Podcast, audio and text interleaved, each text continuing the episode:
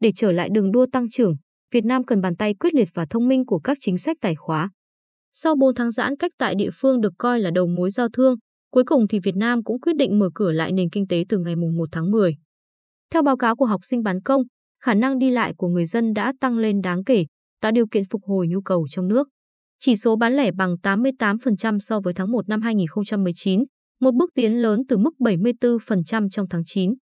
Tuy nhiên, sự phục hồi chủ yếu diễn ra trong mảng mua bán hàng hóa do ngành dịch vụ vẫn còn bị giới hạn như hạn chế ăn uống tại chỗ, giải trí và du lịch.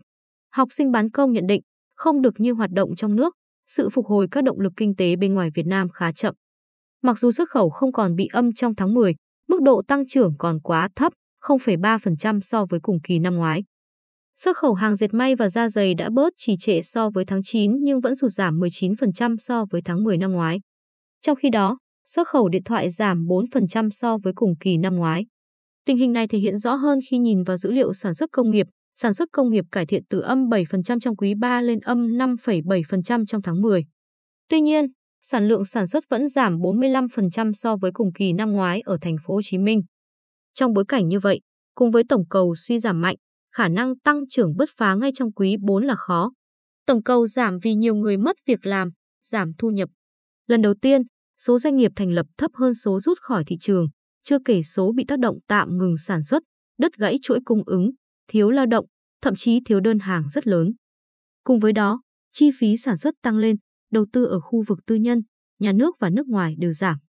Với một nền kinh tế đang phát triển như Việt Nam, nếu không có tăng trưởng, sẽ dẫn đến bất ổn kinh tế, xã hội. Vì vậy, năm 2022, nhiều chuyên gia cho rằng vẫn cần lấy tăng trưởng là chỉ tiêu đầu tiên. Trung tâm Thông tin và Dự báo Kinh tế Xã hội Quốc gia NCIF đánh giá tăng trưởng năm 2021 của Việt Nam trong điều kiện tốt nhất sẽ vào khoảng gần 2%. Sau năm 2022, tùy vào bối cảnh thuận lợi cả trong và ngoài nước, tăng trưởng GDP dự báo trong khoảng 5,8% và 6,7% trong kịch bản cao. Quan điểm của tôi là lúc này, ngân sách cần phải chi tiêu mạnh và phải chi tiêu hiệu quả. Không có cú hích chi tiêu công của chính phủ, sẽ không thể phục hồi nhanh tổng cầu trong nước vào thời điểm này, tiến sĩ Nguyễn Đình Cung, nguyên viện trưởng Viện Nghiên cứu Quản lý Kinh tế Trung ương, CM, nhận định. Để Việt Nam trở lại đường đua tăng trưởng, Việt Nam cần một chương trình phục hồi và phát triển kinh tế với quy mô đủ lớn, diện đủ rộng, thời gian đủ dài, 2022 đến 2023. Mặc dù vậy, vấn đề đang gây tranh là nguồn lực chi cho chương trình hỗ trợ là như thế nào khi quy mô lên đến hàng trăm nghìn tỷ đồng và ngân sách ngày càng eo hẹp, nợ công tuyệt đối vẫn tăng cao. Bên cạnh đó, bóng đen đỉnh lạm giữa tăng trưởng thấp và lạm phát cao đang lẩn vẩn. Nền kinh tế Việt Nam có độ mở cửa lớn với tổng kim ngạch xuất nhập khẩu đạt trên 200% GDP nên áp lực rủi ro lạm phát nhập khẩu rất lớn trong cơn lốc của siêu chu kỳ tăng giá đang diễn ra trên toàn thế giới. Nếu không đánh giá đầy đủ khả năng lạm phát, chúng ta phải đối mặt với vấn đề lạm phát cao trong quý 2 và quý 3 năm 2022, tiến sĩ Trần Toàn Thắng, Trung tâm NCIF, nhận định. Bài toán kích cầu tăng trưởng và kiểm soát được lạm phát đang trở nên khó khăn hơn. Phó giáo sư, tiến sĩ Phạm Thế Anh, Đại học Kinh tế Quốc dân, cảnh báo khi cung tiền tăng vọt, dẫn đến bong bóng giá tài sản vì dòng tiền đầu cơ vào thị trường chứng khoán, đất đai phản ứng rất nhanh.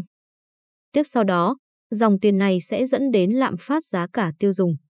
Để kiểm soát lạm phát, ngân hàng phải tăng lãi suất, khiến doanh nghiệp trở nên khó phục hồi, bị ảnh hưởng nặng nề.